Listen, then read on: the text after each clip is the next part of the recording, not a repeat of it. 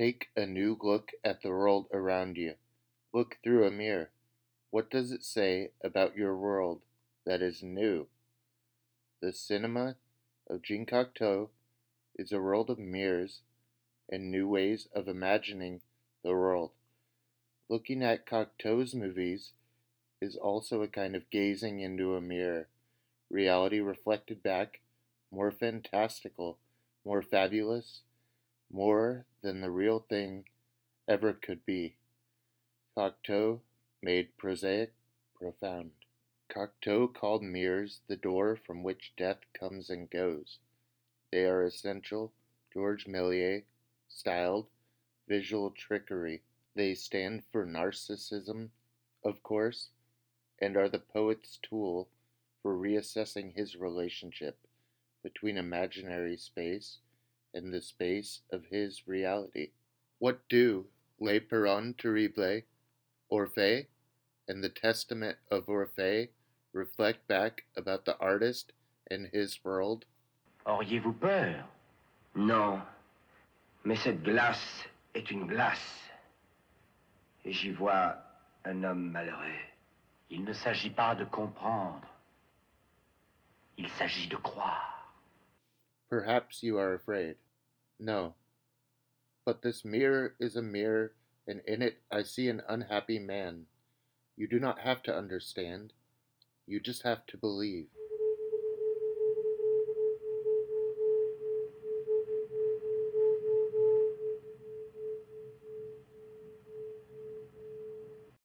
Take a tuning fork and some very clever trick photography, and you have enduring cinematic magic.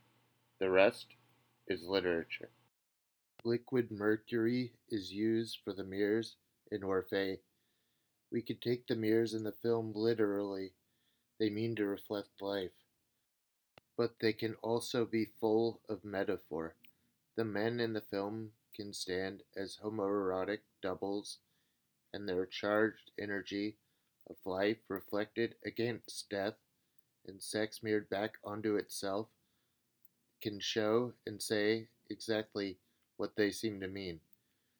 Mirrors in Orphée are cinematic inversions. They are Cocteau subverting the norms of what is usually on screen and what he wants to show to bring us into another world. What was once wholly original, a hand reaching into a mirror and opening up an entire other zone, is now cliche, out of the necessary utility of its effectiveness. Cocteau said mirrors should think longer before they reflected. His cinematic creations are a means of making that happen. Cocteau wants the mirrors not only to reflect, but to show everything to his characters. In less literal terms, although maybe we ought to take Cocteau literally always, the characters of Les Parents Terribles are mirrors. The parents of the film are holding up their own projections of their relationships and failings and holding them against the young man at the center of the narrative. For those who like miracles, this is a masterpiece. To be a writer is to write without writing. Again and again, that's what Cocteau does. In his final picture, The Testament of Orphée, he finishes his thesis on mirrored subjects. The artist now holds a mirror up to himself. It is a self examination made for art's sake. Watch it because you want to witness Cocteau's reflection and live inside his mind and his mirror for a while. Today we'll explore all three, rounding out our retrospective on one of cinema's greatest imaginations.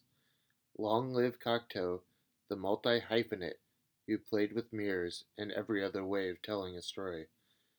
Let's now hold up a mirror to a life's work in the arts. A legend is beyond both time and place. Cocteau's legacy lives on in the films.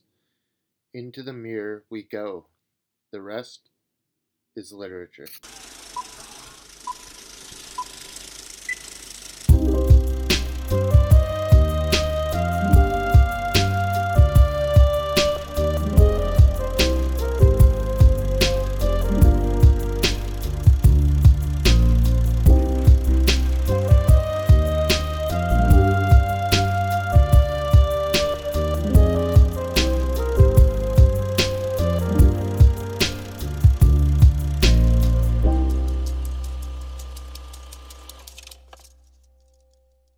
Welcome to the Twin Geeks 155. I'm Calvin here with David and Stephen.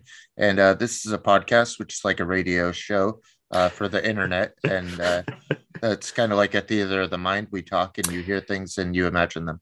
Wouldn't you It's say that's all true? because of the Apple iPod. Just there you go, which I think is going to be big. Do you think it should be something else other than I podcasting? don't know. I was listening to so the and Mayo podcast, which has been going for like 21 years, um, came to an end last week um, in its in its iteration, and they were speaking about like the historic kind of elements of it. And it's a BBC podcast, and they were saying how when they first did it, they couldn't use the word podcast on air because the BBC deemed that was advertising for Apple. they had to call it a download for like a couple of years, and then could finally say podcast. Did they ever say goodbye to Jason Isaacs? They did. They have on the last They did. episode, and they have a, Okay. a proper goodbye. There you go. Yeah, sad times. They're back next them. month, so it's not really a goodbye. Yeah, not too sad times. Yeah. Uh, maybe less uh, uh, BBC interference, and maybe Yeah, they could yeah. talk about their books and shows they make. yeah, I know. So- anyway, um, which is something we should stop doing. We should start being like, a, you can't plug anything. You, you're not allowed to like talk about like your life outside of the Twin Geeks. Like, like make like a fake bubble that people have to Mm. exist in when they create content for us. I Um, like that as an idea. We are now impartial. Welcome to the impartial Twin Geeks cast. Opinions about film are fine, but any political opinions of wider life, no. Steven, you're already kind of halfway there. I've heard you allude to your non-existing, you know, uh, real life job that, that doesn't actually exist before. That's because so- I don't want to get fired. I don't want. I don't want. I mean, I mean, I'm. to I be in meeting. my understanding as of now is that they can't really do much to fire you as of tomorrow. Well, yeah, but then I start a new job and then they'll fire me from that one. They'll go, sorry, you were on an internet podcast and you said these four letter words that are rude. I'm like, yes, I did say those. I'm very sorry. Please don't pretend you have a job outside the website. Um, No, I, no, I wouldn't no. like to hear that. Um, You're, you're, you're sorry. Well, uh, I, I'm glad that you're here, Stephen, despite uh, how late it is over there, the Twin Geeks at night, because of course we Mm. had to After dark. delay, delay slightly from my non the Twin Geeks life things. uh, please don't talk about that. And that is, um, So- so- sorry, I, I thought Birds I thought birds off, vague birds off. illusion was okay. My bad. Uh, no, no, no reference whatsoever. Got it. I understand. Um, but also this this one was a little delayed uh, this week. We're you know we we missed last week uh, because please don't discuss that. You're right. You're right. Okay, you know what? Let's just let's just get Welcome into to the it. Twin Come- Redacted cast. Yes. on with the show. Uh, there's uh, uh, three movies this week, which is pretty special Mm. because we did three movies last week, and I like when things are mirrors of each other. Yeah, you could listen As, to my as beginning. does Jean Cocteau. Yeah, Yeah. you could listen to my beginning rambling about mirrors that you just heard. I guess you don't have to listen to it now. Like if you're listening to this part, uh, this is how podcasts yes, work. please go back and listen again. Po- Now that you've Podcasts do, do obey the, the laws of time and chronology.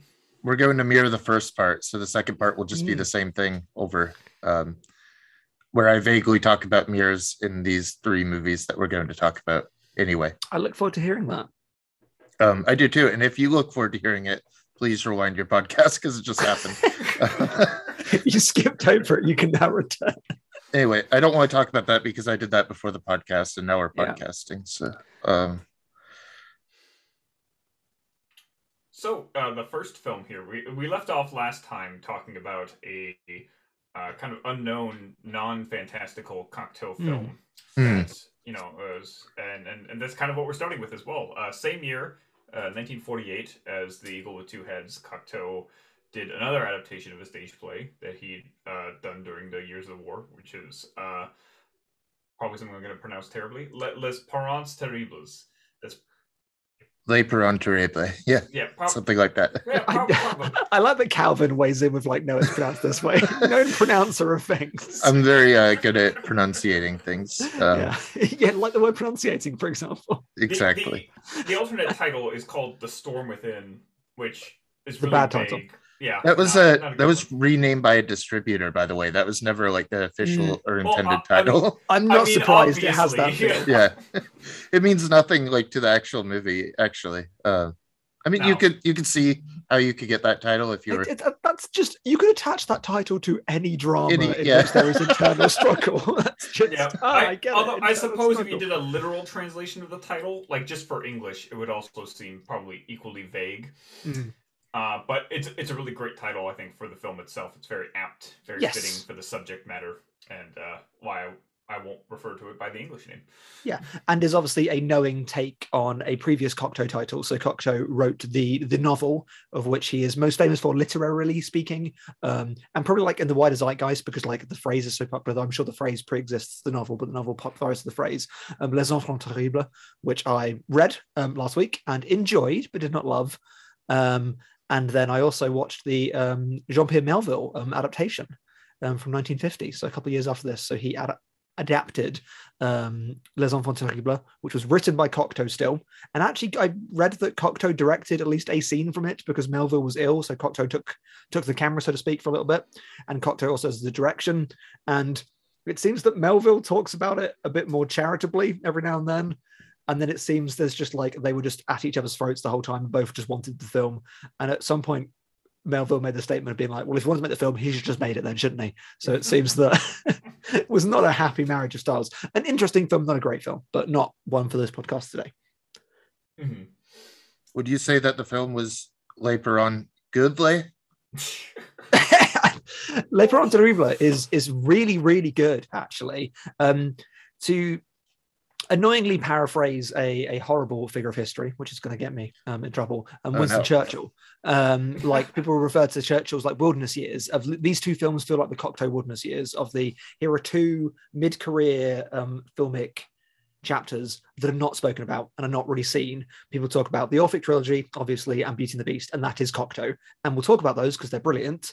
But these two films are more interesting to me as like a, a, a fan of film and of like the edges of films of the ones that get like left over and unseen are really, really brilliant. And I've, I've, I've liked both of them, but genuinely, Les Parents Terribles is interesting as an artifact of an unseen work from a very respected filmmaker. And it's more interesting because it's very, very good. hmm I, I certainly agree. This is what the podcast here, the new direction, is all about for me. It's Mm. you know finding Mhm. these films that are otherwise kind of undiscussed, you know, undiscovered and, and kind of lost, you know, in, in the pages there, and uh, really bringing them to light and, and highlighting them. And I was uh, incredibly impressed with uh, Les Parents Terribles. Uh, I, I thought it was a wonderful translation of the sense of uh, a stage play to the Mm. screen which is something I feel so very, very few films get right, capturing the sense and the appeal of the, the proscenium there and putting it on the, the canvas of the screen. I, I I think that's an almost impossible task. I've only seen properly translated a handful of times. It seems so stage bound, but then the claustrophobia, the cinematography, and how tied in it is, and uh, how it focuses, uh, especially on the characters, their relationships to their uh, setting and place with each other. Very good, uh, very good stagecraft on camera that I uh, I, I found uh, incredibly compelling. Mm. I mean, it's always for me the best works are works that take advantage of the medium they're in, which is why they often don't translate very, very well. Like the best books don't work as the best films because they're inherently books, and, and likewise, etc., etc. And the best plays take advantage of being a play. And I think this is really interesting um, because I agree with you, David. Like most stage adaptations, you're like, well, why? It just feels like people don't go see theatre, so we made it into a film, so it gets more eyes on it. But obviously, with like art house, unseen French cinema, that isn't as much as a conversation. So it's what is gained for it being cinematic. And it reminds me of like it's very it's very very different to Blood of the Poets, obviously. But our conversation around that was how does Cocteau use the physicality of filmmaking as a narrative device? Um, and this reminds me of the brilliance often of when a writer adapts their own work because they understand it. Now, occasionally that doesn't work because they're too close to it and they can't see the flaws in it, and it leads to some really weird things. I mean, famously, I don't know what your relationship to both of you is is with the novelist Ian McEwan. I know of them. Um, I've Um, read something. I, really like the novelist Ian McEwan. I think he's fantastic. My favorite anecdote about Ian McEwan is so the the highest level of high school education is A levels in, in English, and Ian McEwan's daughter was doing A level English literature, and she had to study Atonement for the Ian McEwan novel. So he helped her with her coursework, and she did not do very well because the right the examiner did not agree with the interpretations of McEwan's work which doesn't surprise me because if you watch the adaptations of McEwan's work, which are often written by him for film, they don't seem to understand the novels. It seems like he's a very, very good novelist, but maybe like I don't know, like just like this weirdo genius that doesn't really get why he does it very well. And like I think like on Chesil Beach, I watched the film was like this film sucks. I read the book was like this is a masterpiece. It's like how can you know it here and not there? But with the Cocteau film, it's clearly he knows these characters so so well and he knows how he was directing it on stage and where he wanted the audience to look and he uses the camera as like like a speed run i guess like for the audience. Of like a 100% complete run of like look here look here look here look here. Here's where the drama is. Here's where the emotion is and like using the close up, which seems a bit overplayed, of being like the camera's in their face the whole time. I've seen critique of this and I get it, but I disagree. Of he knows how to put a face in a frame and let it emote because it's it's it's theatre acting quite a lot of it, and he knows how to put counterposing faces in a frame and let them emote at each other, and knows what part of the body to focus upon. And the backgrounds still feel like stage backgrounds, like the locations feel like they are there to provide a backing and nothing else. But I even like them. Like I like how we have two locations one is the bourgeois house of the family and the other one is the the partner's house. And the only substantial difference is this big window where it's actually more open to the outside world and feels less claustrophobic. And that's an interesting little touch that feels cinematic. So those things i think work so well for it. Uh, yeah I, I agree with certainly all of those things you're saying. Um, and, and to put more emphasis on the stage aspects of it, particularly the the staging and the, and the set designs and stuff, you you see in the film. Again, the film highlights why these are compelling aspects, why the minimal sets, uh, you know, work for the material in tandem, uh, whereas other stage adaptations often feel kind of like cloistered and you know uh, uh, hurt by by that limitation uh, of the sets, where it feels like oh mm. they just you know plot a camera down and film what they made on you know on the stage, and this doesn't. It's the, it's the opposite of that. It accentuates why minimal sets, why small locations, why intimate scenes are powerful for the material here you know and uh and again it, it does that and continues on as you said as well through the um abundant usage of close-ups throughout the film.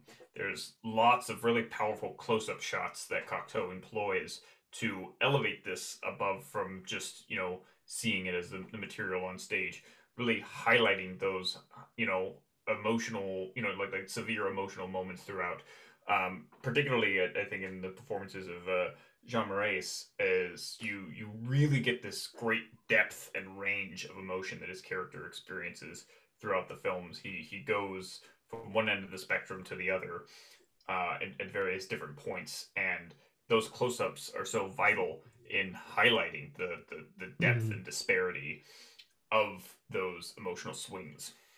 I love him in this movie, um, mostly because it's it's such a different role for him. And I mean, we know him primarily from um, the Cocteau films, obviously from Donkey Skin as well, for those that have seen it, and that's obviously alluding to those. And like trying to avoid like caricaturing him, but like he is seen as being very macho, very masculine, and like this large presence. And seeing him more theatrical and like leaning into like the camper side of like a personality and the theatricality, and seeing that from him is so different and he does it so so well and also that it reminds you of why the star system works because films rely on your previous expectation of an actor and when films can use that well it's such a wonderful experience and it plays on that so well but also he is so well cast in the role I guess uh, since it is under underseen, we might want to explain somewhat about like what the True. actual hook is, because uh, I know terrible any parents. listeners have actually seen it. It is about uh, uh terrible parents who uh, you know, and they're all pro- the storm within, really, in a turmoil, in a turmoil, yeah. turmoil. That's all you need to know.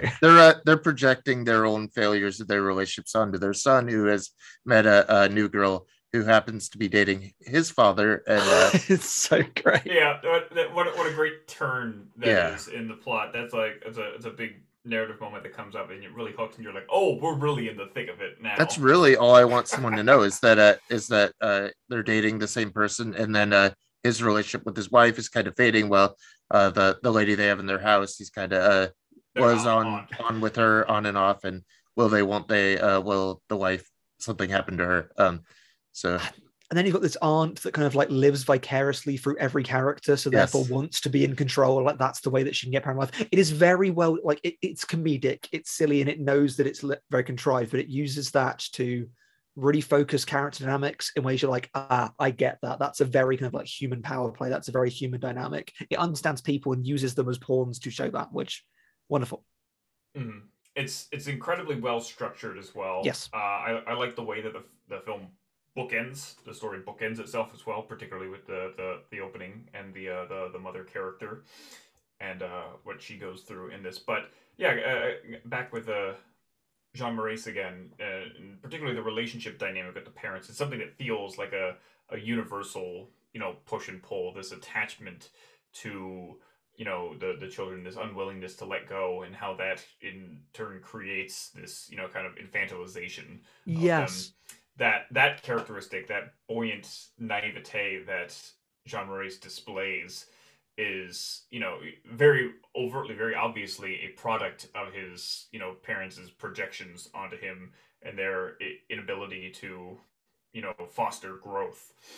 His Um, friendship with his mum is really interesting. Like the usage is. of her first name repeatedly, of like they have this very like cultivated dynamic that they even like say is like it's a game. And he talks about how it's like, oh, in this sphere we use this, and outside of it we do not. Actually, having read um, Les Enfants Terribles, it's really interesting like the different approach they take. They have that same central theme as their focus, which is like arrested development, basically, of the infantilization of people. And Les Enfants Terribles is about children staying infantilized because of a lack of parental figures. So the mother dies and the father is not a presence in their lives. So they kind of like devolve into each other and it's a it's a brother and a sister and there's like an implied kind of like pseudo incestuous relationship and they live through through fantasy like they, they view life as a game and they play out these fantastical games and that's the the Cocteauian element whereas this gets the same result by overparenting so it's really nicely that same result of these kind of like fractured repressed like man children or like people children i guess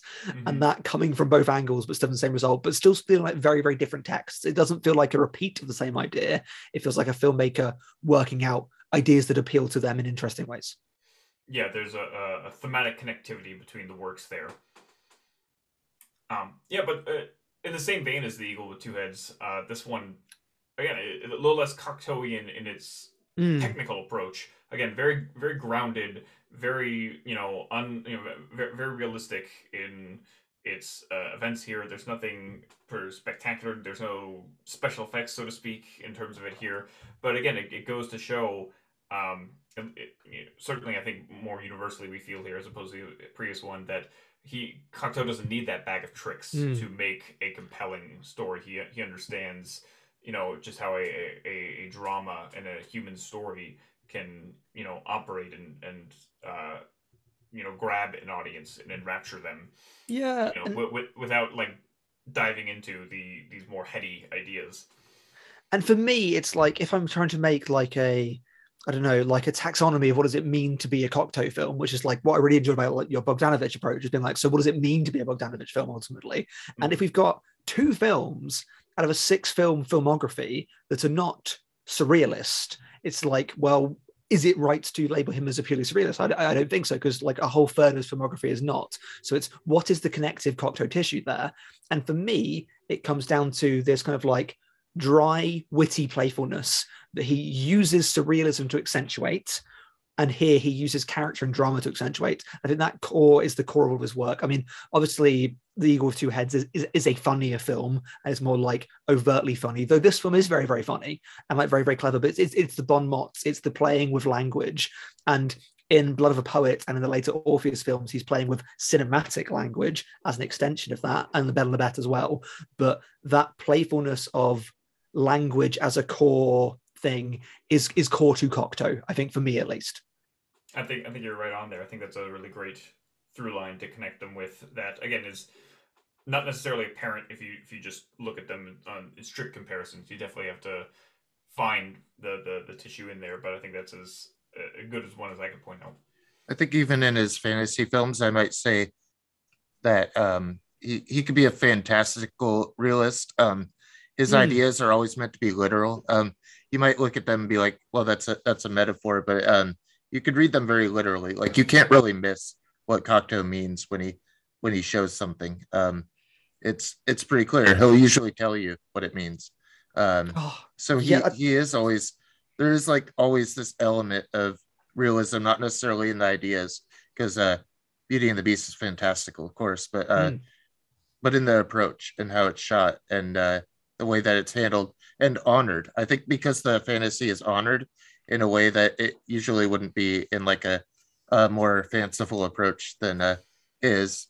I, I think he is able to to show it as realistically um, in a way that you buy into it and you, you approach it as like this is a thing I accept as a reality of the screen.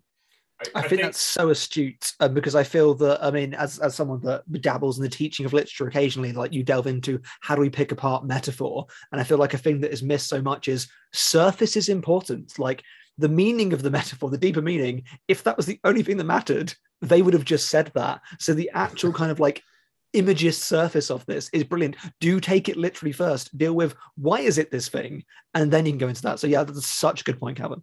I think it's important to point out as well that sometimes Cocteau does just come out and say, "This is what I mean. This is what oh, yeah. I want. This is what I do." Like that's the case in the beginning of a number of his films. You know, they have mm. a forward that just says, "Take this to mean it this way. This is what I'm intending with this." You know, like literally just kind of like stripping away that that barrier of artifice for a moment, just to engage with it and say, "I'm presenting my art to you, and this is you know the idea behind it."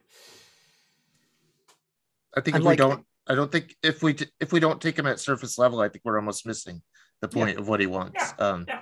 At least at first, we could always extrapolate later, as as Steven says. But I think we have to unpack the the uh, image's meaning behind it first, and then yeah, we'll get to. We don't even have to get to what the metaphors mean. Um, I don't think his works work that way. You address the storm on the surface before you get to. Hmm. but but but but God damn you! Um, but, that, but that's that's that's the beauty of surrealist art, though, and obviously his surrealism extends beyond just like literally surrealist imagery of being like just being evocative is a, is is is enough and is good of like it needs yes. to be internally interesting to then want you to look under it or it needs to provide that wonderful feeling of there's something here even if i can't grasp onto it the feeling of depth is as important as depth and if, if you can make surface substance if you can make surface feel substantial that's like the true alchemy of cinema that, mm-hmm. that was definitely something that i felt most significantly when it was with uh, blood of a poet in particular where mm. like there, there's a lot here certainly, and I don't. I'm not absorbing necessarily all of it, but it is making me feel something. It's I'm, I'm having a reaction to this, and it's evoking a feeling, and that is effective in and of itself. In hindsight, it's not my favorite film, but I think it's the one that I've reacted to strongest mm. and and had the biggest emotional journey with. Uh, wow, I'm, I'm going to be different. Um, I mean, okay. there's one film here that I had the strongest emotional reaction to, but we'll get to that one later because it's one that I revisited and was not hugely hot on on the first time I watched it, but on revisit, I found it very, very impactful. But we'll maybe get to that one later. Yeah, Should we well, get to uh, the second of the Orphe uh, trilogy here? Um, yeah, mm, uh, Orpheus. The, yeah, just or- yes. Orpheus, just straight up Orpheus. Not Orphe me, Orpheus. I, I think of, of the three, this one's definitely the most you know traditional mo- most comparable in terms of like yeah. actually being an, an, Orpheus story. Like like the connection there is is yeah, it's it's, it's literally the story of yeah. Orpheus. Like it just does it and it, it, updates it wonderfully. But yeah, it is it is the Orpheus myth. Mm-hmm. And uh, again, more in the tradition of the kind of fantastical you know depictions. Uh, and, and very much in the same vein as Blood of a Poet, we got a lot of the re- repetitions, revisions of the mm. same cinematic trickery he did in in that film with the mirrors and such and the reverse photography the the tilted angles so much reverse stuff in this and it's always brilliant i mean even more in testament of orpheus and just like every time it works and i love it the, the one that sticks in my mind in particular is is kind of just this the very odd one. It's just the glove for whatever reason. Uh, how how him putting on the glove is mm. just the reverse of that, and it's this again very odd, but you know, not entirely out of the realm of you know re- reality here. So it, it it just looks so slightly off as to be surreal, be, to be perfect. Real. Yeah. I paused it and I turned my laptop round to Emma, who was just like sat there and went next was like, just like, you just need to see this one scene. I was like, there's an effect here. You'll see how it's done. You'll get how it's done, but it's just really, really cool. We just like talked about it afterwards. I've been like, it wants you to know that this glove is magic. This glove is hmm. slightly, slightly strange. How do we convey that? while still making it clear a person is putting a glove on, and just by the it coming off is different to it coming on. So then playing that backwards, it's just you're right. It's so slightly off, but still so exactly what it needs to be. it's uh, also Magic Glove Cinema seems to be the cinema of Cocteau. Man loves his magic gloves. Um, like if, if no, but even in Testament of Orpheus, when like the person disappears and goes, "Oh, got to come back to get my glove," like, you're like Oh, hey, right, that's right. a that's a nod for you fans out there. Like, uh, yeah, these the, the little bits of reverse footage just to make something look almost imperceptibly strange. Of just like that's not quite right. Just adds that that again the movie magic, which I love so again it's more magical but it's also more realistic again because you feel the rubberness of the glove when Mm. it goes on backward um, you feel like the stretchy rubby rubbery Yeah, quality it, it defies watching it gravity. It's, it's Yeah. not right. That's not how physics works. Not Mhm. quite how physics works. Ah, wonderful. Right. Again, it's it's it's the simplicity of the trick that makes it so Mm. like like kind of enticing and because watching it like you're very aware of, of what the trick is you know Yeah. i think even for for a novice they could tell that oh you just reverse the footage it's just a reverse of that there but again the the, the effect of it is so convincing and so compelling that we can spend five minutes just talking about the glove here Yeah, I mean, so so so David, you'd watched Orpheus before. Calvin, did you watch Orpheus before? No What did you think of it? i'm less sold than on blood of a poet um, Oh, I love it. I really, really love this one. there's this is so my favorite much the trilogy, reverse definitely. and going into the zone and again it's literalizing all these themes and um, I, I guess i got tired of these next two but uh, uh, maybe i was uh, more interested in another approach after labor and Hmm. so I I like this film. Uh, I, I like a lot for what what does and its updating of the myth, its interpretation of the myth, and of course the way that it does the the effects and everything. But materially, I just feel like I, I don't connect with it as much. Particularly, I feel like the the narrative core of it uh, is is not as strong as it should be for the story. I'm not invested in in what is supposed to be the central compelling relationship. I'm not invested in the character of Orpheus here as much as I feel like I should be. Uh, and and so whereas with with Blood of a Poet, it's you know more disjointed Hmm. and, and basically narratively you know absent. Uh, it's it's stronger because it leans into just the, the the depictions and the you know the imagery and the surrealism and the sensation, whereas this tries to do the blend of that and it it's just not quite as successful for me. Even though I think technically I'm I'm more compelled by it, certainly for for a number of certain sequences. i think a lot of I- the visual cues and, and the trickery here is uh, at an all-time high it's just i also agree that i'm not attached to it in any particular way I'm going to make my stringent defense of Orpheus then. Like, it is a two layered defense. It was on my first viewing, I had one layer where it pivoted. My second viewing, actually, thanks to you people of actually exploring more about Cocteau, I have another reason to love it. And I actually like it a lot more now. And I already really, really loved it. But again, self parody, like, for me, Cocteau is the closest film has got to Keats, um, to Hmm. to Keats the poet, uh, which actually Calvin, as you've watched "Marry Me" recently, how amused were you when they used like Keats as shorthand for literature? And there's a bit in the film "Marry Me" for those who've not seen "Marry Me," where someone just picks up a book and goes, "Ah, Keats." Your friend is like, "There's no book just called Keats, damn it! Keats is a poet." I was like, not "Ah, amused by the way Keats by Keats. yes Do you know what's even funnier? Do you know what Keats's first collection of poets of poetry was called? keats Yeah. No, poems. Like you could just say yes. this is poems by Keats, and that'll be a fun show. But I'm like ah, I see you've got Keats by Keats. Oh god damn, that movie sucks. Um, yeah it does but the thing about Keats that I love is like he spends through his odes, and this film Orpheus reminds me of two specific odes that are very, very similar and very, very beautiful. Um, Ode to a Nightingale and Ode on Melancholy, and both of these odes are to different extents about being in touch with your emotions and realizing that life is overwhelming and horrible and depressing, and knowing that we want to escape from it sometimes, but that can be its own kind of problem. Um, that we can get lost in flights of fantasy that separate us from the real world, and the real world is a very f- important thing to engage with. Um, Shelley, Percy Shelley, the Romantic poet, also dealt with that, but in a more political way. So in Ode to a Nightingale, he thinks about how the world itself brings one down, yet the nightingale that has sung through mythology and sung through time has a beautiful sound, and only we could be immortal like that. So he transcends to its zone, the zone of pure imagination, gets lost there, gets drunk on it, and gets confused. And that is Orpheus. That's the idea of being like, I find this temptress of death and I follow them, and it takes me away from mortality, and it's so wonderful and different and strange and weird. And I get lost there, and then I can't appreciate reality anymore. And Ode on Melancholy is the same of being like, I long for death, I long for release because it's sweet and because it's wonderful. But that is self-destructive, and that is not a way to live one's life. And it understands that so beautifully. And again, the Keats refrain that I go back to is that um, that we know the rainbow idea, the explain the rainbow, which again goes to the idea like like philosophers dull things, that explaining dull things. And Orpheus has this repeated refrain of don't try to understand don't explain, just let things be experiential. So that was what appealed to me the first time. The second time, the specific symbolism really stood out to me. And there are two bits of symbolism I think are really important. Um, I love the touch of bringing Orpheus to the modern day, and you have the fun like poetry cafe at the beginning, which is funny. I think the lines in the film are very, very funny and very, very witty.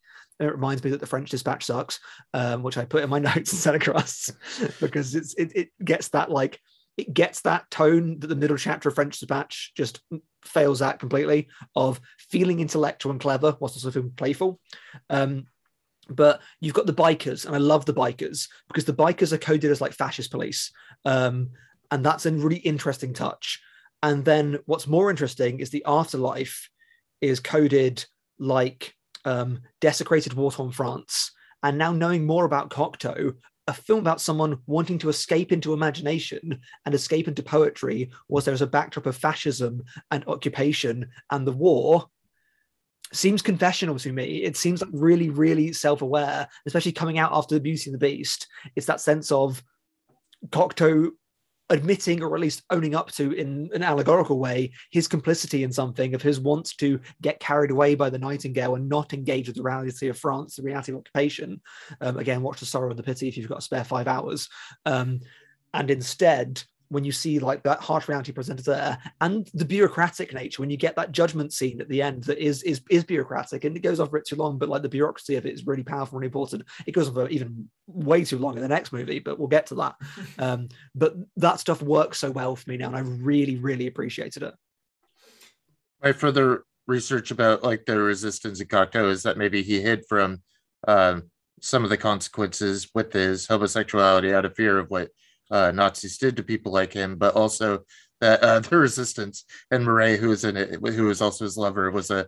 They uh, said he was a little bit of a gossip, and they refused to let him in. So um, uh, his his chances, so he was a little bit too fabulous for the uh, resistance to the Nazis. oh my god, I've been I've been reading a um. This, this sounds like a crude comparison, so I apologize. I've been reading a John Waters memoir recently when he was he's talking about his activism and how performative it is, and he talked about his like his past as a political activist, and he said he was always out on the fringe on the fringe and like like fabulous side of it, of like the ones who want to just like just have fun. And he says they were described as groucho Marxists, the ones that were just like pissing about and just being stupid, rather than actually being involved in praxis. I was like, oh, that's so funny. Love that so much. Very good. That's funny. That, that was some uh, really insightful uh, readings I think you had there on uh, Cocteau, Stephen. Uh, and and I, I think it really opens up my my eyes to the perspective of that. I see that uh, when you speak that, particularly when you when you talk about uh, w- within the confines of the material itself um, uh, for the first reading that that you expressed, and how this this fascination with uh, death and this distraction from reality, getting away from that. And, and I see that in, in the material. Uh, I see that allure, particularly. I think the, the, the fixation with death. I think is mm uh, a, a prominent theme for Cocteau that crops up here. Mm, if not the most prominently, then second most prominently of, of his films.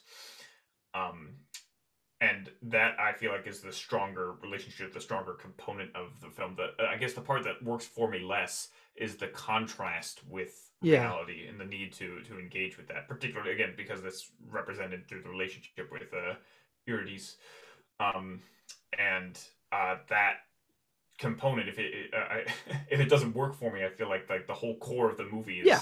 is, is is not functioning like like because if that's the compelling factor for him if that's what he needs to get back i need to believe his investment in in that relationship and if i don't feel like it's founded then you know uh, i'm i'm not as engaged with it you know emotionally i'm, I'm not as immersed into the, mm. the hmm. events or what's going on and so i'm i'm taking things then just kind of as they come and and uh, in a very kind of functional manner, not in an uh, you know invest investing emotional manner. But uh, the, the the underworld itself and the the bureaucracy of how it's conducted and everything. Uh, the character of death, in particular, I think, is one of the more fascinating of the film, Mm. more compelling in terms of interpretations uh, in media. And again, just just the kind of going about the underworld in total. Uh, the, the things that stick out in my mind are the, the the fantastical imagery, probably more than anything else. I mentioned the glove already. Obviously, the the the, the mirror bit is Yeah. you know well known, but maybe more than all of those is the kind of transcendence into the underworld and the interesting uh, use of, of projected background i think is is particularly interesting the inher- utilizing the inherent artifice of projected uh, you know uh, screens like that to create a disconnect a dissonance between the character in the foreground and the background and so to give one of them a more floating kind of feeling Yeah. uh, you know, is, is being more, you know, immersed into that world than than Jean Marais's character. The, those are often the things that stand out to me most about the film. I guess, like again, like, you know, te- technically, I, I feel very compelled by it, but materially Hmm. less so. Uh, That's that's totally fair. I I, I, I really like that that that that comment about like the, the backdrop stuff because I feel that uh, that only adds into this world that he's so fascinated by feeling so false. Whereas I love the idea of setting Orpheus the present day if it makes it feel much more real. But but you're right. I think like it being a fast comedy at points doesn't really help it. Though I do love the the the can't look back sequence is just so amusing to me. I love it so much of just like pissed off um, Orpheus being like, I just can't move around anywhere in my house. And if I look around, I might just see my wife and she might just die. I love that just building up to he just looks his rearview mirror and just kills her. It's just like it's just so brilliant. It's so silly. It's so wonderful. It's such an, a, a perfect little sequence. Oh, I, love love, it so that. much. I love the most. I think a lot of the homoeroticism of it, the framing of the characters, and especially around like the death of the wife and how he's relating to the other man in there. Um, uh, a, a very very charged movie, uh, Mm. sexually too. So I like that other dude a lot. I do really like the occasional his name, yeah, but very the good. occasional touches into um sadness and melancholy again the bit when i mean his fascination with with the wife is really interesting because you have like humanity longing for death and then death longing for life is a really good chiastic structure of it showing that no one has it right that to live is to struggle but to die is to struggle and that no one is quite on the right side of things. But that bit when he's just like talking normally and then he just talks about how he took his own life is a really just like suddenly very very powerful moment that does a lot for that character. I feel there's, there's a lot of unspoken depth to that character that i like that it remains unspoken and i like them returning in the next film. There's a very compellingly enigmatic screen presence there always there's just more to say and a i'm glad that remains unsaid You may be selling me on uh on some of the reservations I had. I think I, I think I'm pretty sold on this being the the one over the next one. So uh, I- uh, also Melville in this, since we mentioned him earlier, he's a Mm. plays a hotel manager, I think, in in this one. Is that correct? Yeah i mean i didn't i didn't pick him up because i mean you know i'm a fake cinema fan and don't know Okay. what melville looks like He's in So, one of these like, as a hotel manager. I know that. yeah Mhm. i've seen I- the vast majority of melville's movies i think but again don't know him by sight but love him Uh, also, just as a final point for Orpheus, uh, again, I think um, every, everything said about it is, is you know really correct. You're you know spot on the money. Uh, spot on the money. Yeah. Okay. that's that, that that's. Yes, That's, that's what we say. Spot on the money. when you have the spot on the money, that Gotta spot that money. Put the queen. Yeah. Is the queen on your money? She should be. Oh, you guys are throwing me off now. Don't even remember what I was gonna say.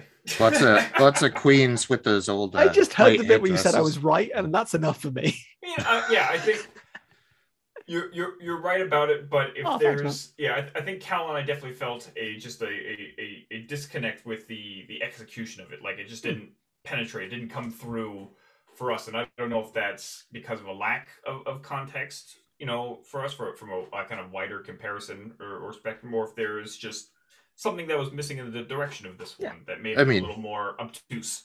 You should listen to the intro where I call it Orphe. I lack a lot of context. So, Well, if you thought Orpheus or Orphe was obtuse, well, do we Yeah. have a more obtuse movie for you next? It's like, hey, hey guys, which seems like clinically designed to be like, oh, some people thought my previous movie was a bit like out there and explain itself. How about if I just don't?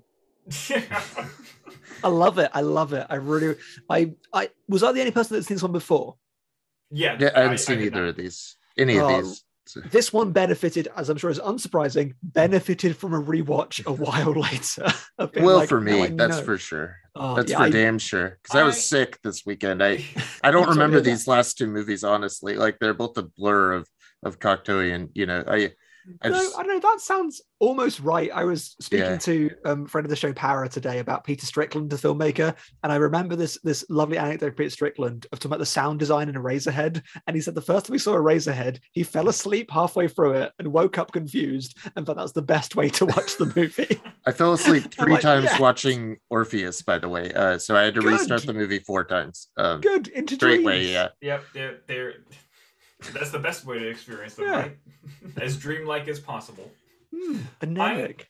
I I like Testament of Orpheus in some ways, and I don't in a number of others. The the main thing I'll say is that I, I have a lot of respect for it, and I I appreciate it as a a personal piece. Mm. This feels like a very personal kind of singular you know execution of, of art for the sake of, of the artist for the Yes. sake of Cocteau here and kind of very explicitly he even states that you know he you know he hopes people like it but you know he's, he's apologetic if they don't yeah, but I it- yeah, love that's that so much. It's, it's so it's brilliant. great and and that you know that appeals to me more about that that makes the film more appealing than that you know this kind of like boldness of just throwing it out there and saying you know this is me you know this is an expression of you know myself here almost I don't- entirely.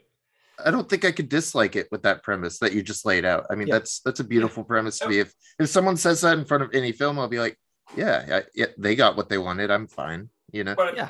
I think it's even more especially powerful when Cocteau makes himself quite literally the central figure. I love. I just love of that. I think that's I do too. so smart.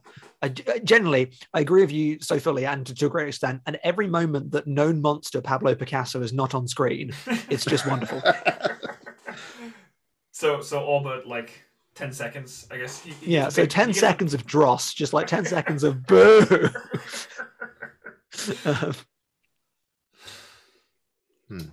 it's how, how do you even describe this film? I guess that's that's where you the I just call it the death of the poet and just uh, yeah, yeah, th- Yeah. which would be a better name actually. Um, like Blood of a Poet, Death of a Poet. Um, I don't know. I, I need to get my timeline correct. Of I, I need. To, I should be a better um literary scholar, but um, I mean Roland Barthes comes to mind, and I forget. Someone has to have to quickly Google for me.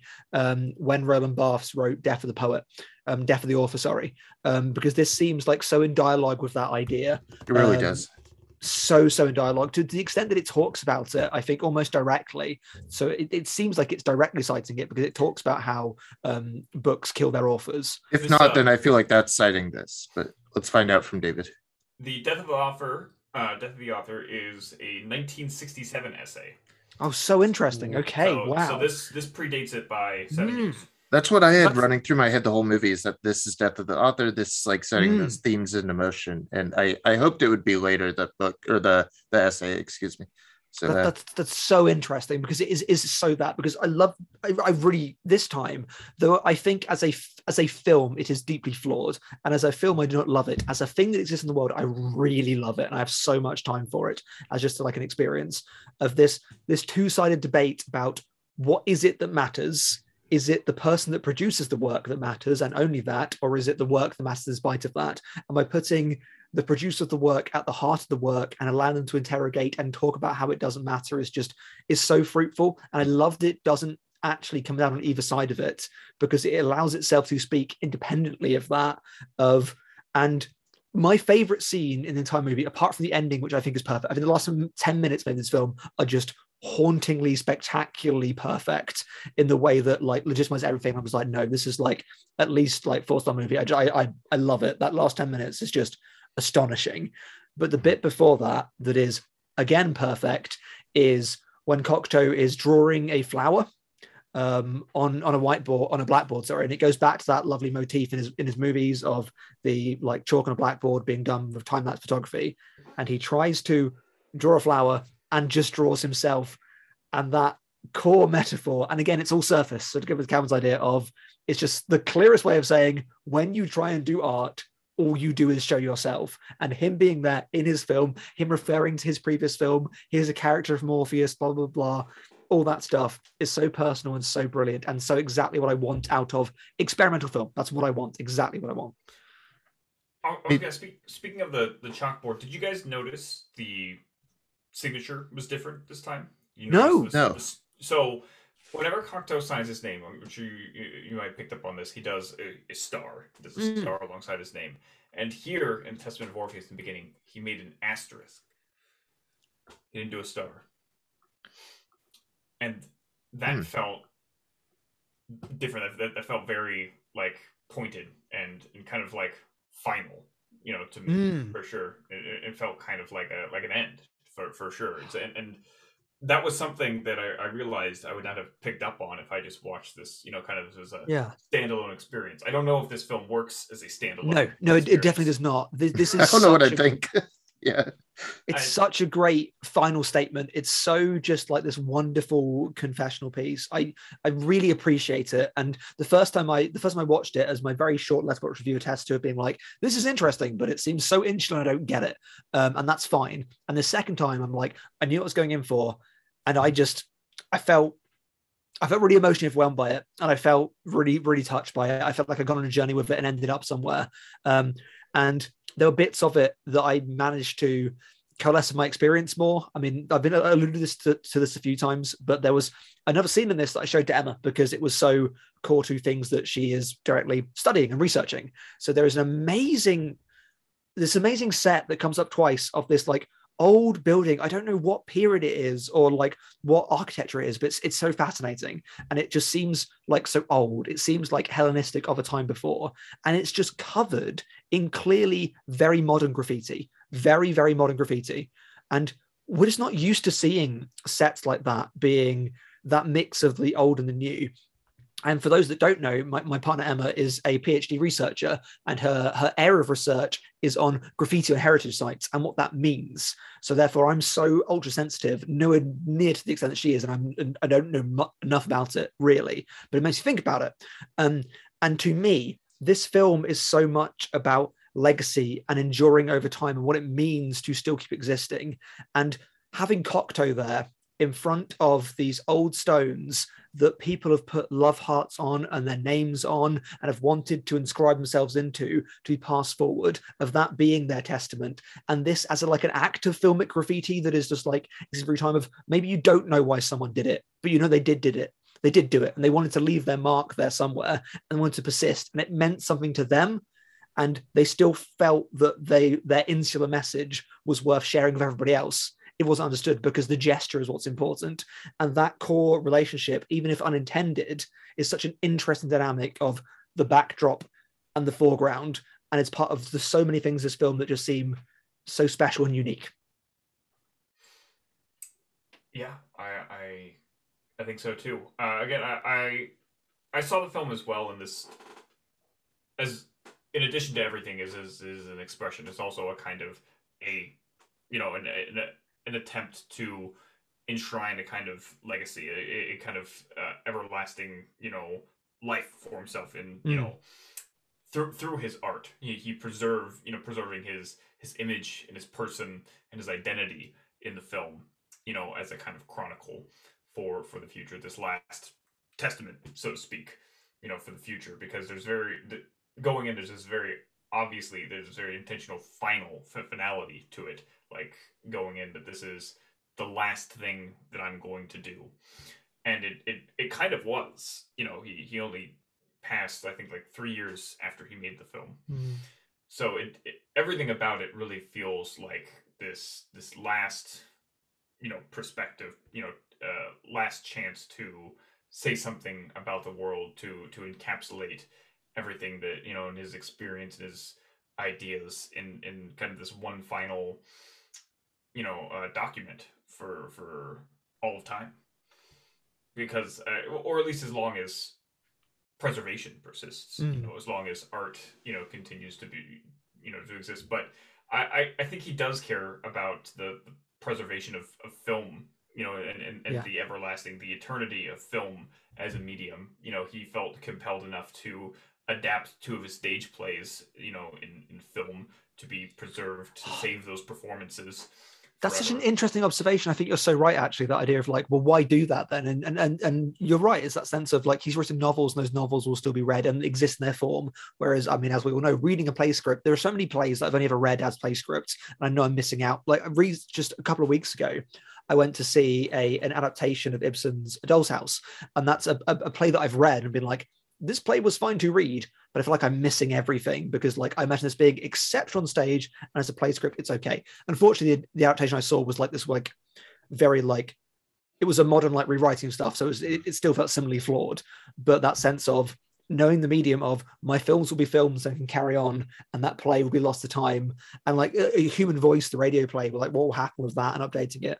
So yeah, like the how do you establish a legacy? And I love that this mentions have worked. I actually wish it was more of that. I wish this was more meta and exploratory. I wish it dipped more into his work. Once he's directly conversed with Orpheus, and I get that it's Orpheus to Testament of Orpheus, but once it's just like, here's a character from a film, I'm like, do more of that. Like, bring in more of those things, make it more obviously insular, make it more far reaching. And I think then that will be a transcendent work. And what we have here is a fascinating work, but I don't think it's transcendent. I think so too. Um, I, I think the big thing that compels about me ultimately is just that I also just think Cocteau is really compelling on screen. I, I think he's very, Yeah. uh, he, he comes across very personably, very you know hu- humorous, you know, uh, but also very you know kind of like like um, reflexive and you know very knowing of himself, you know. Um, to, to a point that he can, you know, kind of poke at that as well, but uh, poke in both the sense that he's, you know, prodding it for a comedy, but also, you know, to investigate the these ideas and to kind of express himself fully on, on screen. Um, so, so sometimes just, you know, I'm, I'm just compelled by him as a person, Mm. seeing him here, and I'm thankful for that, for for the preservation of him as as a physical being on screen and as a personality. So, and getting to see that and capturing that in this last film, this last role is uh, really neat because it's not something we've seen in his films otherwise. No. You know, we, we get the sense of him only through his works prior to now. So the, the actual human being to see and to kind of get a better understanding of him, a grip on is, is, is really nice. And I, and I very much appreciate and respect that from him. I really am endeared to um, how he looks, uh, who he is, what he makes. Um, that's all very endearing to me. And I think it's time for us to leave our testament of Cocteau. Uh, why didn't we name the series that? That, that would have been fine. Um, the rest is literature. Let's uh, let's do our rankings. The rest is rankings. The rest is rankings. So should we uh, start from the, the beginning? and Go From the go onward? bottom to the top. You, want to go in reverse? Mm. If David Yeah. Byrne said it, it must be true. Now, do we all remember our ranking from last time? Well, yeah, Oh, we, were, we were in unanimous agreement. We were in Yes. unanimous agreement. yeah. Um, it- David's favorite film of all time, The Eagle with Two Heads. Um, Yes. in At number three, Yep. Blood of a Poet. In number two, a new entry. And number one, La Belle and the Bête, Beauty and the Beast. Also a new entry. Uh, New entry. yeah. New entry. Let's First put uh, three new entries in there. Yeah. Uh, Les Parents Terribles goes. Uh, well, we all like it, don't we? I don't think it's at the Mm. bottom. No, no, no, no. I, I, I think even David prefers it to his favorite film of all time. Yes, I, I do. It's my, my new favorite. Very good. Gen- Uh. genuinely though, uh, I, I think this was an incredible discovery for me. Mm. Like it was it was a very instantaneous favorite. Again, I, I put it on a shelf with only like a handful of other films where I was like, this is what it feels like to watch a film on the stage. This this film understands that and is a great translation of it without feeling Yeah, bound I to agree. the stage. And it's also just like a really compelling narrative and full of uh, fantastic all-time performances i think from the whole cast Mm. just very tight and, and wonderful i i loved it And so funny. much. yeah yeah it's ev- everything i kind of want from a movie really Mm. sans a, a stunning beast in lavish costumes One more magical glove in this film, and it's at the top, you know? yeah yeah But that is limiting. There is not a magic glove. No. Very little reverse photography. Mm, maybe we should put some in. I mean, we could just do that. We could. the, the the twin geeks re-edit yeah. I mean, where do you want to, David? Where do you want to put it? i i want to put it below beauty and the beast and no further I thought, I thought you would. Calvin, where do you want to put it? I want to put it below Blood of a Poet and above uh, David's favorite movie, second favorite movie. Yeah, I I I mean personally I agree with Calvin. Um in the nature of what David says the podcast is about, which I agree with, it, it's about discovering these lost artifacts. I could see the, the argument to putting it above, but uh, but then I will have trouble ranking the others that we need to put yeah, in. my That's I where think my problem where- is that's where I come down is that how do I rank the other two we have to put in if I put this Yeah. above Blood? Well, that, that that's my issue. Is ultimately, I think I'm much more favourable to the next two films than you are. So for me, it makes sense to put this above Blood of the Poet because I'm putting the next two films above that. But I realise that no one else here is doing yes, that. So so that puts all those films down at the bottom of the list if we put this up there. Um, that's hard So- for me too. So So I think I'm going to have to like give in my like my great love of Orpheus and great love of Testament of Orpheus, um, and realize they're probably going to end up below these horrible parents, and say that yeah, it's going to be horrible parents in three. I think the the third horrible parents.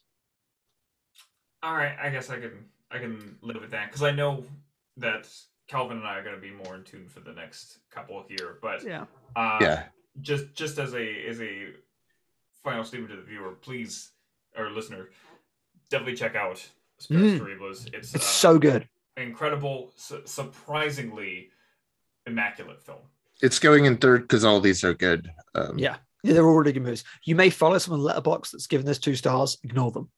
except for uh Orphée, which we're putting at the bottom, um, because David and I are on the same team now, and What? and because he helped me with the, that last project, No. I want to put this uh, at the No, very bottom, no. below the eagle with two heads.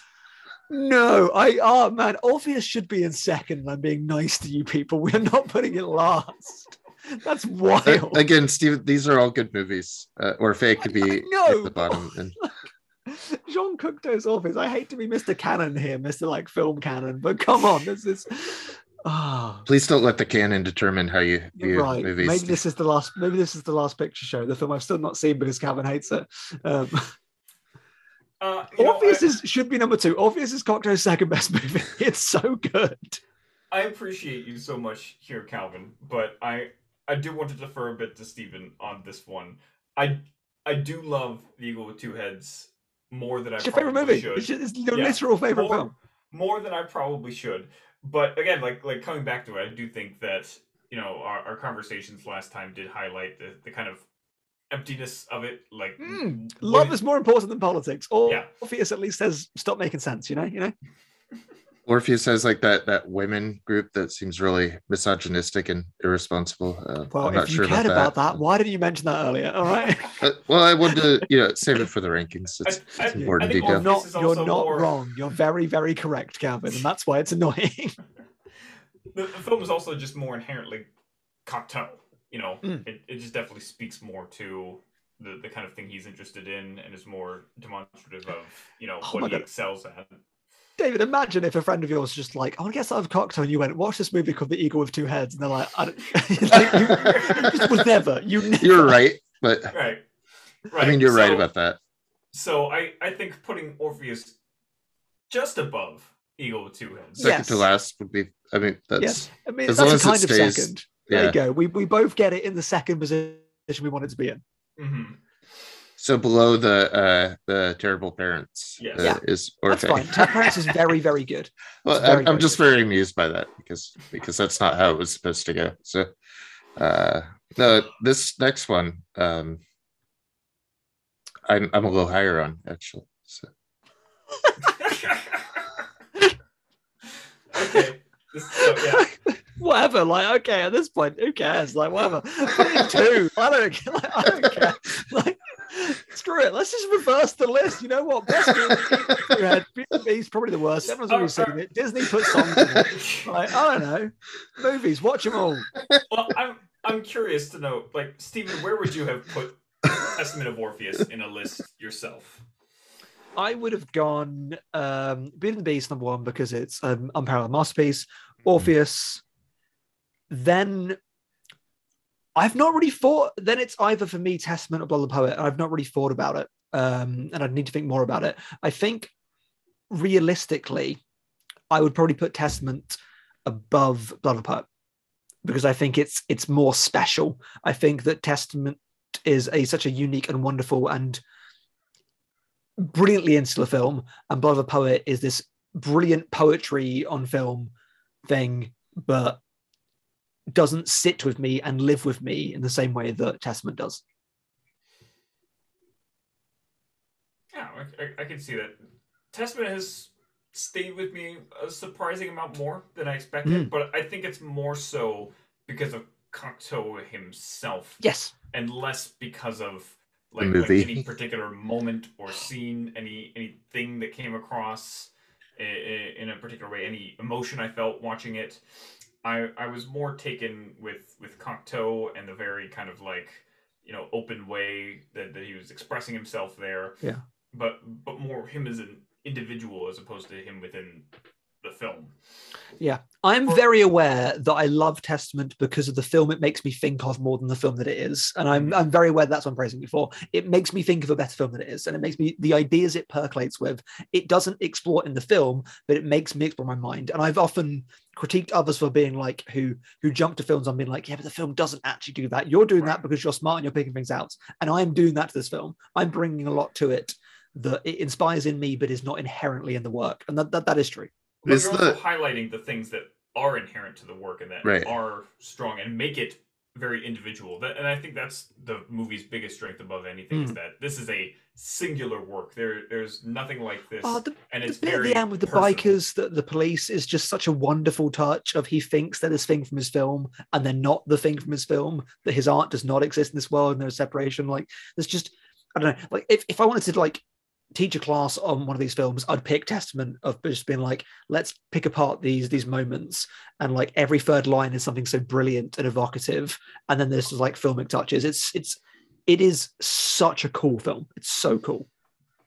But, but And it's think I think as well, it's important to consider as well that it it's not a film that works like in a vacuum on on its No. own terms. Yeah, it's uh, it, it is entirely dependent on your attachment to and awareness of all of Cocteau's previous films, him as a person. I'm sure also to an extent his works outside of film, um, and and just e- even as far as we've come, having you know sat Mm. down, watched all of these films, and compared them together, there's still a fraction of us here who feel a an inherent disconnect with everything that's being said in the movie. We we're able to absorb it to an extent, but still walk away feeling a bit hazy on on the whole matter of things. there's there's a lot of Cocteau that that I haven't experienced either any of the literature, Mm, any of yeah, the yeah. outside Yeah. art. I mean, there's there's a whole world of everything else he did that I don't know. You know, but but ultimately it's it's still something that i respect immensely again just as this kind of individual you know uncompromising idea of this is my final statement to the world this is my final expression of myself i'm putting it out there and i hope you like it i'm Yeah. sorry if you don't Take me as I am. I mean, because because you're both completely right. It, it is all those things, and I know it's a cop out, but it doesn't pretend not to be, and that's why I really really like it. It at least goes, and I know it at the end. Whereas so many other films are so arty to the point of frustration, being like, "I'm my own thing in the corner, and don't worry about me." It it it, it comes to the end of an offer and being like, "I know I didn't make sense, and I wasn't trying to, and it's okay if you didn't like me. I don't need you to," and that it know it knows it knows. I wonder if Death of the Poet was always kind of an idea that was out there, like in creative spaces. I mean, I'm sure Hmm. it predates even this, and predates, of course, Death of the Author. And Yeah, I mean, if this invented that phrase, I'd be like, this is a pretty important work, but I don't know that. yeah. No, none of us are clever enough for that. Sorry. Okay. Mhm. uh, I mean, I, I don't want to uh, influence the ranking too much because I made chaos with the last two choices. i i the most chaotic thing is for me to stay out of this one now. i think uh, How about just accept my ranking? Just accept my ranking as canon and let's get out of it. here's here's what I'll accept. I'll accept that it goes below Orpheus. That Orpheus is a better film. Yeah. So I, I don't think we can put it above Orpheus for sure. So uh, if that's the case, uh, I I will put it above my favorite film of all time. Yeah. Because I know I know both of you guys were less enthusiastic about it, and I know that I was probably taken more with it in the moment than I am, you Hmm. know, overall. uh, I, I would definitely look forward to going back and revisiting the Eagle Two Heads. I don't think uh, it, it should be said here that I don't think there's a bad film in the bunch. No, these are all really good movies. I liked all of them. I had a great time. Eagle's the only one I wouldn't recommend to someone new to uh Cocteau. Uh, oh well, this I one would. too. I These would. li- That'll mess this them one up. and Testament and this, Eagle. this is I everything Cocteau means. Yeah, like oh, you want to you want to watch the real Cocteau? Watch the Eagle Two Heads. It's pretty. No. good. No one's really seen it. Watch it.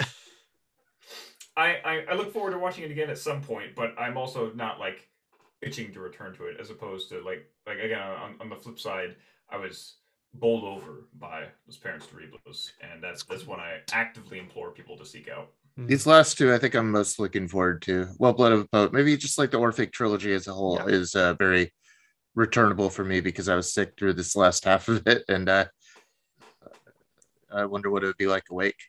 I I also with Testament of Orpheus, like the first five minutes being a direct like continuation. Can we have more direct sequels to art house film? like, yeah, I thought that too. Yeah, Like the souvenir part two also showed this to me being like, well, you know what? We should have more like part two for random art house movie. That's why are just- why are art house like the Friday Thirteenth? Why don't I have like twelve Yeah. versions of uh, the Lighthouse? Um, It, I mean, actually, Testament of Orpheus and the Souvenir Part Two are quite similar um, in Yeah. ways that would really reward exploration. So, if you, I mean, people here, just everyone watch the Souvenir Part Two. It's it's it's maybe the best movie of last year. I don't know. Watch an award show about it and let's find out.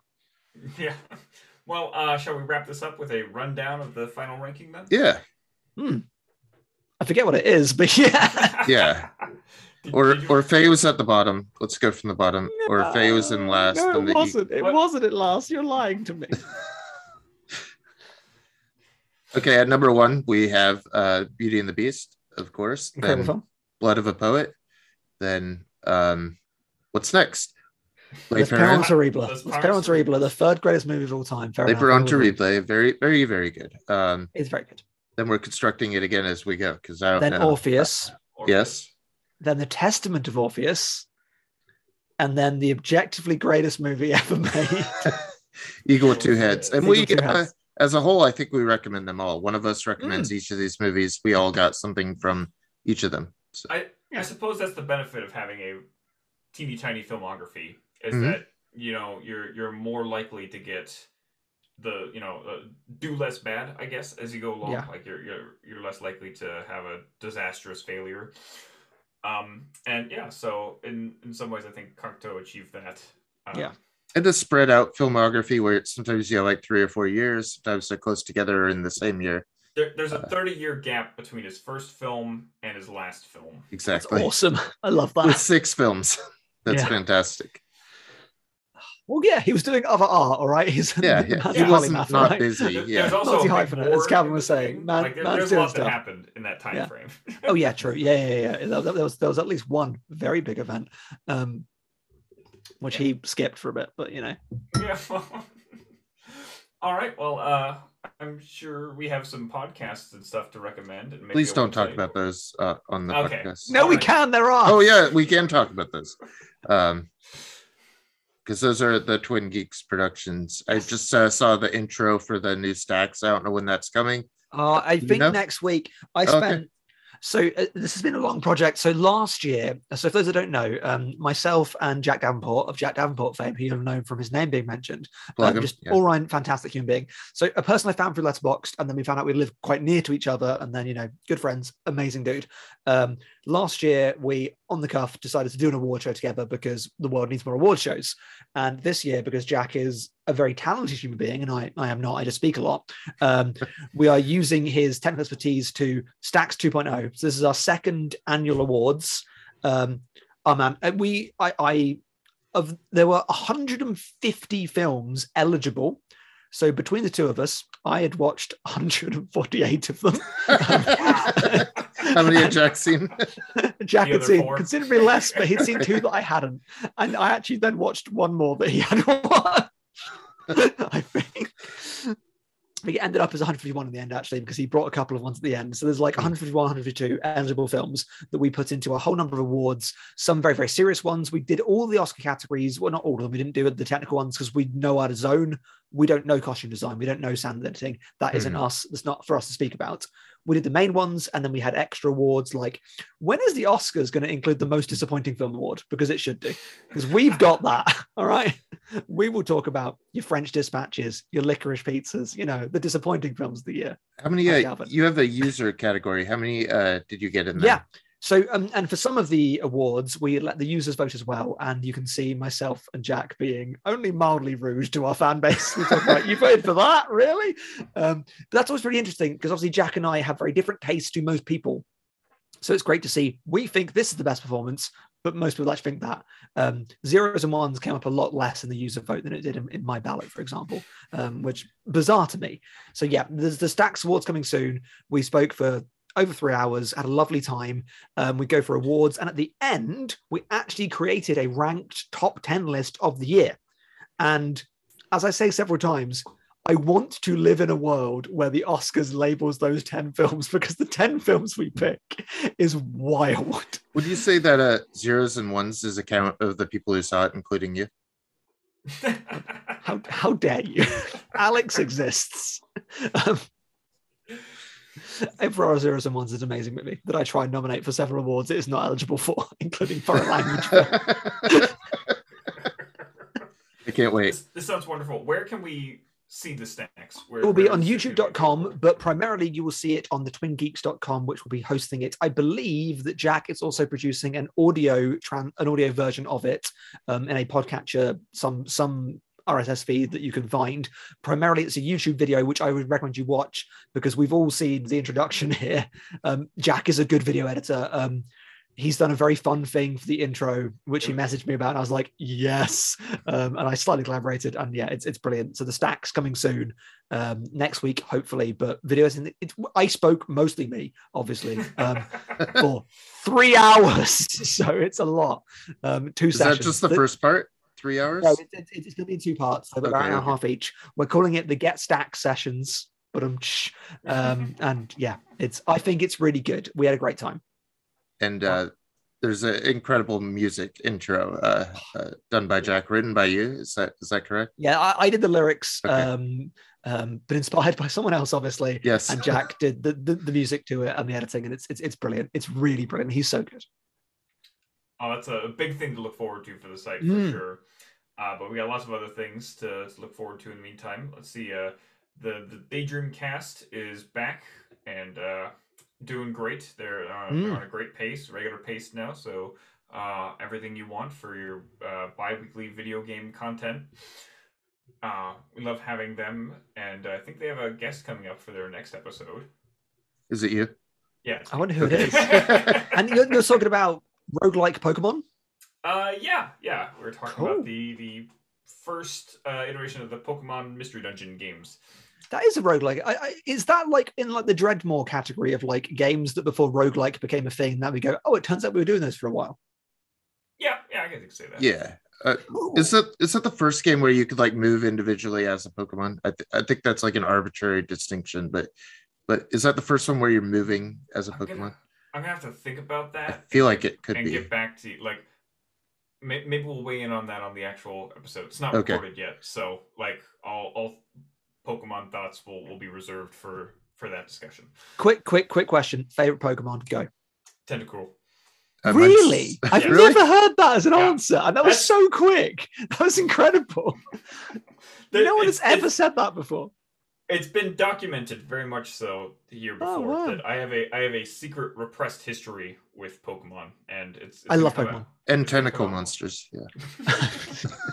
I, I, I, I don't. We don't talk about other lives here, but let's say hypothetically, if we did, um, I Please got given but, a, yeah. a, a mug at work because we have to drink out of mugs with tops on them because we walk for it's ridiculous. Um, and it's obviously got the branding of the, the the place that I work on it. And at one point, let's say I can't say student, so let's say a person that works under me. It's already weird way putting it. Was going to the shop and said, "Do you want anything?" And I said, "Surprise me!" And they came back with a child's Pokemon magazine. which came with stickers. So I just have Pokemon stickers on my mug, and they've been on it for three years, and they just cover up the the company branding. Um, so I have my my fun Pokemon mug that occasionally underlings go, "Is that a Pokemon mug?" And I go, "Well, no, but also yes." Okay, but what was yours? Is your favorite on the mug? We haven't got your favorite. no, it's not. My favorite Pokemon is Magikarp. Okay. Um, I like that. I like that choice. Magikarp Fairly- so much. Useless Pokemon. Exactly. Calvin. Uh, mine's Dhelmise. It's the big anchor made of seaweed that uh basically it's seaweed controlling an anchor on a ship. It's I- uh it's a, like grass ghost type I, I ice. Pokemon. appreciate Calvin's pick so much because most people you hear's favorite is be like Steven and mine, where it's like it's one of the original 151 Pokemon. The Pokemon. That's what I call the- them the Pokemon. yeah, the, the the generation that grew up with them. Yeah, Yeah, Pokemon. Calvin's picked something that's like probably it's like the in the 500s of Pokemon. that in by this? Is point. it Is Sword and that- Shield or or has Dhelmise been around for a while? I Um, No, no. I think it came out with Sword and Shield. I think because think- I s- and it was like a late game thing. Like I found him late in the game in Sword and Shield. That's a point where you don't want to replace just- your Pokemon because you've developed them with new ones that you've just found around. All right, like I'm basically end game at this point, and I I find this Dhelmise and it's just covered with the seaweed, and instantly I like the idea of a grass, water, uh, ice type. Uh, that that seems to have technical advantages that others just don't Like, have. Um, Metaphorically, what I've learned for this is Calvin still has room in his heart for love, and that David and I don't. We're just like, no, 150 done. Whereas Calvin can still learn and grow as a person, is therefore a superior human being. I like uh, Psyduck the most out of the original 150. yeah, Psyduck's my number two. Oh, very he's so relatable to me. So. Yeah, I love him. So that's the Daydream cast. Yes. yes. uh, we have a, a Motoring cast coming and um, Yay. 808 and Podbreak coming this next week too. So lots of stuff. and and send us your emails to thinking. Wait, what's the email? God damn it! I didn't make it. Thinking of spoiling at spoiling- gmail.com. thinking of spoiling at gmail.com. So um, by the time you listen to this in two days' time, by the time you listen to this, this is coming out Friday, is it not? Um, we will be recording an episode on Turning Red, the Pixar movie. Um, so if you've got any questions about that movie you want to hear myself and Vaughan talk about, send them in And- to thinking of spoiling at gmail.com or any general questions. yeah. you If you to if you listen to this, if you listen to this after that episode, please just send general Yeah. inquiries. you want to give us like I was gonna say I'm not gonna say it because it's a rude word. I would not say fuck Mary Kill. But if you want to give us like that for like random things, like do don't give them ideas. like, would you rather statements? Give us weird questions. All right, give me gi- give us weird things. Challenge me with my Stephen Batman and Vaughn opinions. will read literally anything you send them. On, I, on I we will. Wait, like an Uh, Anchorman so, style promise. So prepare your B movie scripts. You know, Mm. bring out all your your co- your copy pastas. Have them all ready. Mm, They're gonna be. I will happily read a copy pasta, like so so happily. Let's do a practice round. Fuck Mary Kill. Um Tentacruel. Den- yeah. Pokemon. Dhelmise, uh Psyduck, and Tentacruel. no, I refuse. Uh, fuck Tentacruel, obviously. Um I would uh marry Psyduck. yeah, Mary said. I think that's Oh, right. Kill Imagine killing Dhelmise, I guess. Killing Oh, my Magic- favorite, yes. Magikarp's not even involved. Oh no, no. I feel like you can't quite marry him, but I mean, it, Yeah, I don't think I don't think Magikarp can consent to anything. So please don't marry Yeah. Magikarp. Yeah. just flops around in bed. Yeah, I guess the Well, only thing you speak- can do is speaking kill. of flopping around in bed. Um, what? is there? Please don't talk about this on the podcast. We, we don't go into this. We get it. You're married. Jesus Christ. All right. Me too. I get it. I'm getting married. All right. I'll join the flopping around club.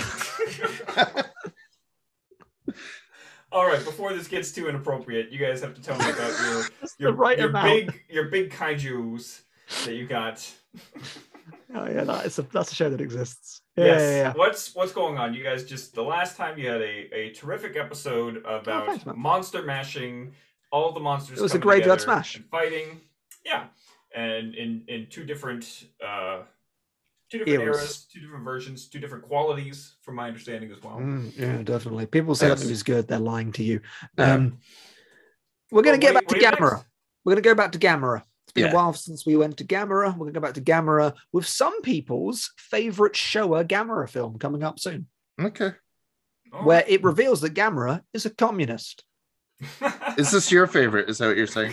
No, no, it's not. Okay. Um, it's not. It's it's it's, it's Vaughn's, I think. Um, Okay. But yeah, you've got communist Gamera. So if you want communist Gamera, then yeah, yeah, yeah, yeah. In, Which I did. in five years, nobody will say King of the Monsters was a good movie. Let's be honest with ourselves. Oh no, totally. I, I, I I'm sorry, good That's very the show, temporary. Yeah. but it's not a fun take to have. People like they're like, oh, it's just a fun movie. It's not fun. That movie's not fun. Like half of it is just like, I'm sad. I'm like, oh, shut up. Maybe she's nice. that's uh, our take on uh, the Twin Geeks. If you're sad, shut up.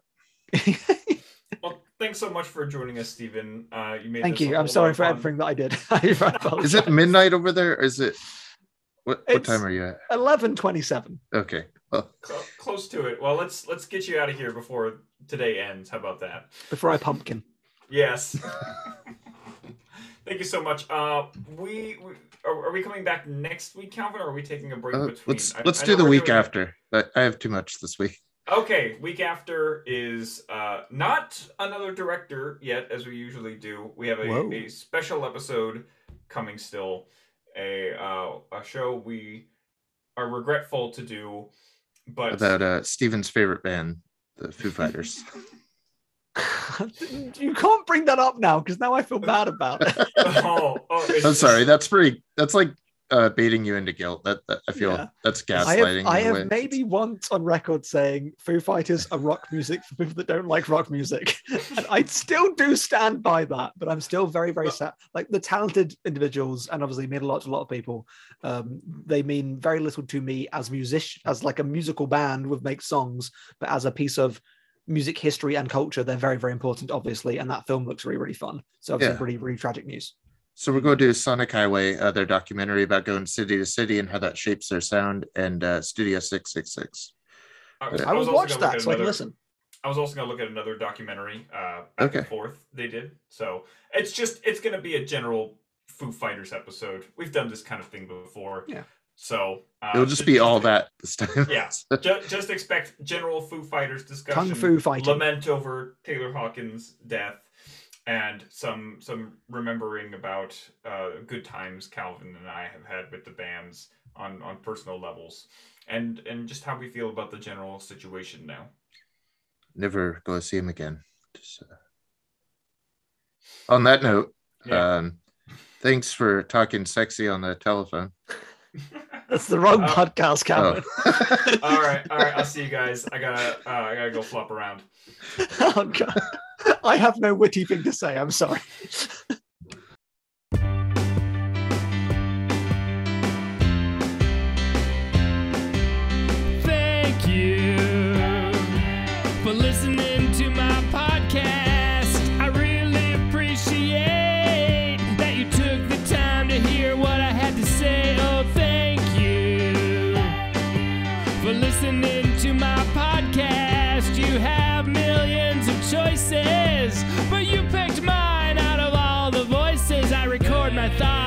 my conversations and I post them online for entertainment. It's nice to know at least you listen to the show because it's quite the possibility that nobody is listening to me in this modern world. Things have changed, everybody's entertaining. Who's being entertained? Thank you